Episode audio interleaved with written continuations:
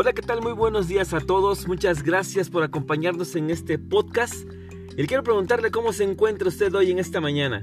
Deseo, deseo de todo corazón que se encuentre usted lleno de paz, que se encuentre usted en armonía con su entorno, en armonía con sus familiares, en el lugar donde usted esté habitando en este momento.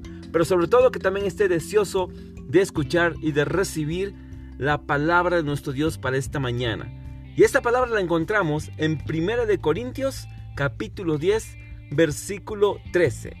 Dice la escritura, las tentaciones que enfrentan en su vida no son distintas de las que otros atraviesan. Y Dios es fiel. No permitirá que la tentación sea mayor de lo que puedan soportar. Cuando sean tentados, Él les mostrará una salida para que puedan resistir. Amén. Este es el mensaje de esta mañana en 1 de Corintios, capítulo 10, versículo 13. Ahora bien, hay que reconocerlo. Todos estamos sujetos a tentaciones. Todos estamos expuestos a dar un mal paso en nuestra vida. Y entre más lejos estemos de Dios, mayor es la probabilidad de tropezar. Sin embargo, en el versículo de hoy se nos proporciona una fórmula espiritual importante. Si estamos con Dios, Dios estará con nosotros aún en nuestras tentaciones. Por tanto, si el alejarme de Dios me expone al pecado, entonces permanecer cerca de Dios me libera del pecado. Seamos más claros en este punto.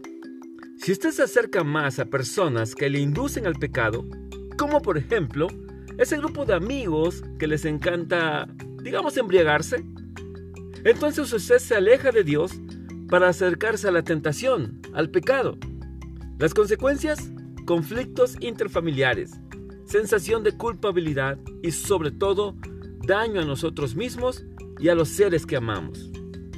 Dios nos dice hoy en su palabra que las tentaciones que enfrentamos no son distintas de las que otros enfrentan. No hay tentaciones excepcionales. Sí, Escuchar esto es duro para algunos de nosotros, pero es una realidad. Otros han vencido la misma tentación que usted enfrenta el día de hoy. Eso debería motivarnos a ser vencedores. Dice la escritura en Romanos 8:31, si Dios es por nosotros, ¿quién contra nosotros?